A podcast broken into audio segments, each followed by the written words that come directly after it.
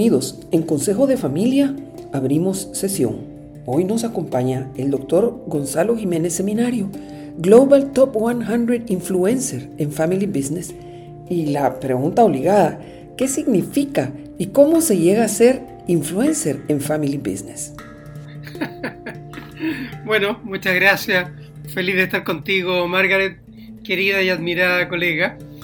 Eh, como tú sabes bien, acá en esto más vale ser, más sabe el diablo, el diablo por viejo que por diablo. Yo creo que son los años de experiencia, de trabajo con familias y la suerte extraordinaria que he tenido en realidad de recorrer el mundo eh, vinculándome con familias empresarias, que creo que eso es lo que ha sido reconocido en esta ocasión, lo cual es un lindo...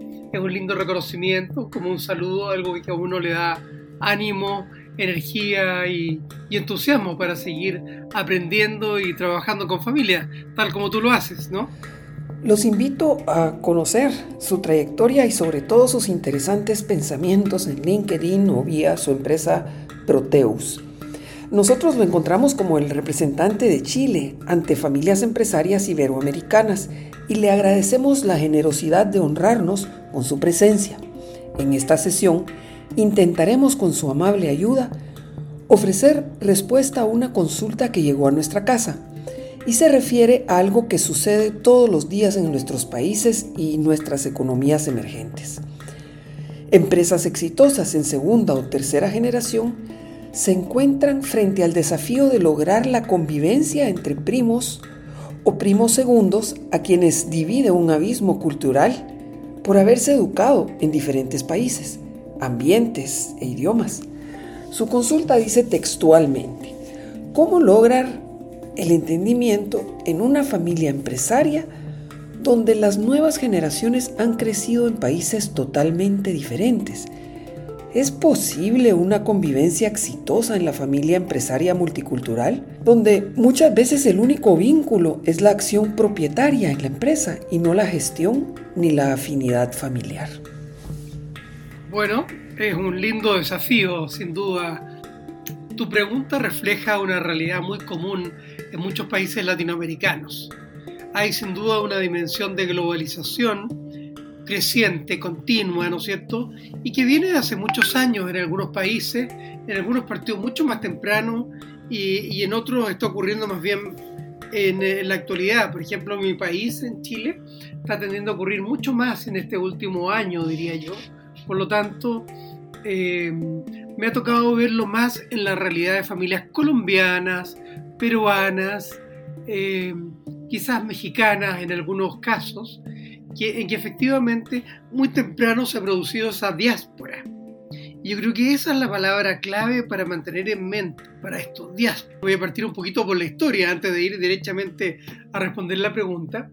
Cuando uno mira los grandes grupos empresariales de la India, de China, eh, o incluso israelitas de familias judías alrededor del mundo o palestinas, uno ve familias en las cuales las diásporas, por sus realidades y desafíos y sufrimiento, en muchos casos políticos, eh, económicos, sociales, de distinto tipo, incluso persecuciones, las llevaron a abrirse y a esparcirse alrededor del, de un sector determinado o del mundo, en algunos casos. Entonces, esas diásporas en realidad fueron, en buena medida, el gran gatillador del crecimiento, de la diversificación y del desarrollo de verdaderos imperios eh, multiculturales, como tú bien dices, ¿no es cierto?, o multinacionales. Entonces, en realidad, uno no estamos acá hablando de nada tan nuevo, estamos eh, simplemente tomando algo que viene ocurriendo en el mundo de hace, yo diría, casi un centenar de años. Ahora, lo que ocurre es que evidentemente con las comunicaciones modernas eso hace de que nuestras expectativas en términos de comunicaciones, entendimiento, claridad, sean mucho más rápidas, más instantáneas, a diferencia de lo que ocurría antes, que funcionaba todo por vía epistolar, ¿no es cierto? La carta que iba, la carta que venía. Y de cara a esto, uno tiene que, tiene que entender que en cualquier familia, aunque viva en el mismo país y no tenga esta realidad multicultural o multinacional, el elemento que más congrega, que más reúne y que más conecta con su legado y que genera una proyección hacia adelante son los valores comunes. Valores que tienen que ver con ideales, con sueños, con expectativas y con ciertas maneras de ser o principios valóricos, principios a los cuales uno le da valor. Entonces creo que en ese sentido, si uno piensa en términos materiales, las realidades materiales, en, por ejemplo, en Honduras y en un país como, si uno imagina en eh, como cualquiera de los países europeos o Estados Unidos, pueden ser realidades materiales muy distintas eh, o las condiciones educacionales pueden ser muy distintas.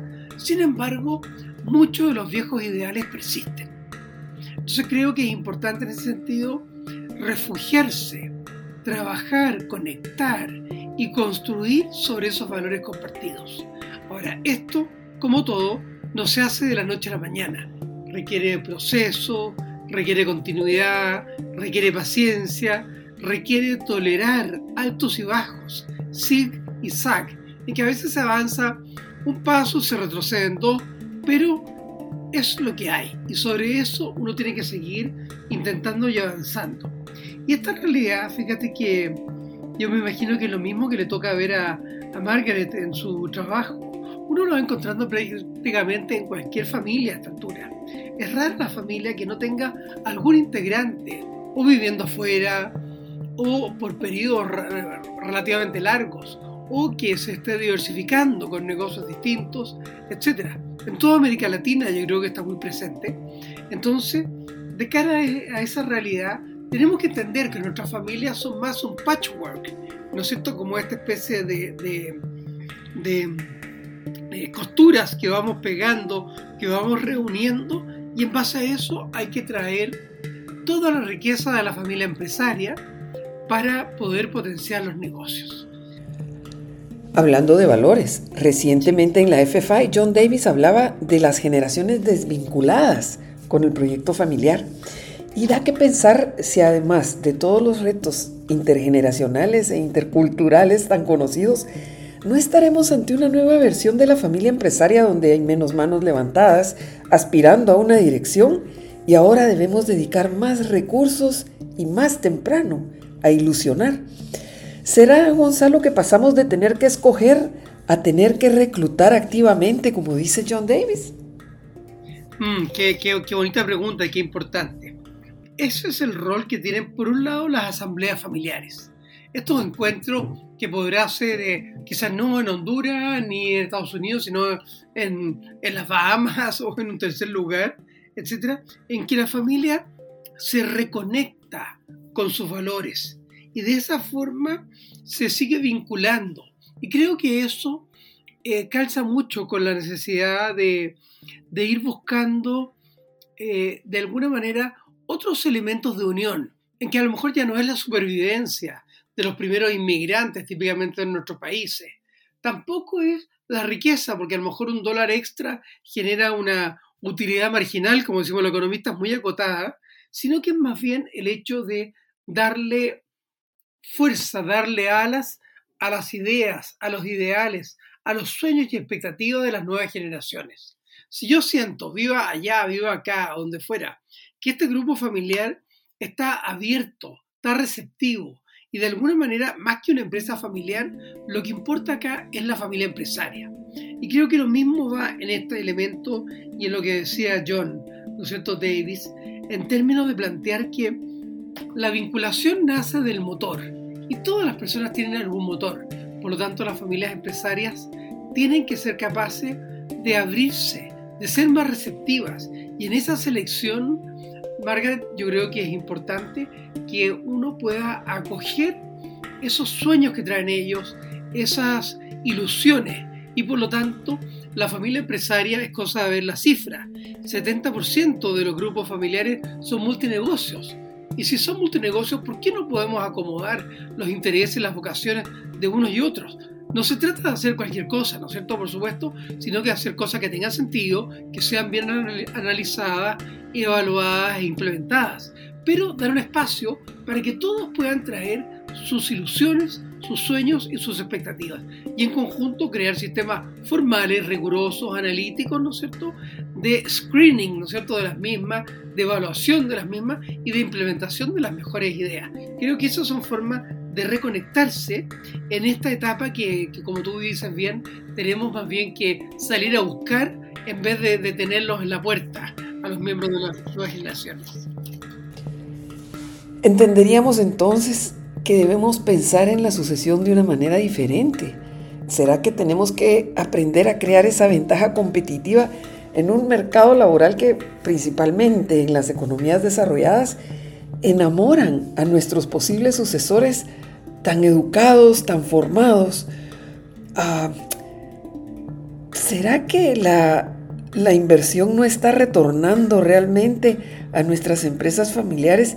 Y debemos crear escenarios que ilusionen a las nuevas generaciones y compitan con éxito con los cantos de sirena del mundo desarrollado. Sin duda, es una pregunta muy, muy poderosa e importante. Yo diría, Margaret, que la gran clave que visualizo es que tenemos que cambiar nuestro mindset, nuestra mentalidad, y pasar de ser empresas familiar céntricos a familia empresaria. La familia empresaria tiene espacio para todos, la empresa familiar solo para algunos, que calzan con la vocación, con el interés, con el tipo de requerimientos de la compañía. Por lo tanto, en ese sentido, la familia empresaria es mucho más amplia, es más diversificada, es más abierta y generosa. Y por lo tanto, creo que si nos seguimos aferrando al viejo paradigma del siglo pasado de la empresa familiar, no vamos a llegar muy lejos. Ya tenemos que movernos. Este siglo, ¿no es cierto?, veintiuno, es el siglo de la familia empresaria. Y esa es la que tiene que ser mucho más permeable a las motivaciones, vocaciones y pasiones de las nuevas generaciones. Creo que por ahí está la gran clave. El Consejo de Familia cumple una importante función como escuela de empresarios. Agradecemos a nuestros oyentes sus consultas que nos motivan y, por supuesto, en esta ocasión a Gonzalo Jiménez Seminario por esta joya de aprendizaje latinoamericano. Muchísimas gracias a ti, querida, y siempre a tu disposición, y todos los amigos hondureños. Un abrazo grande para ti y mejores éxitos. Y por favor que nos cuente cómo le va con, con estas ideas y sugerencias que hemos compartido. Esto fue Consejo de Familia, el podcast donde hilamos fino los dilemas de nuestras familias empresarias. Comparte con quienes te importan, así aprendemos más. No habiendo más que tratar, cerramos sesión.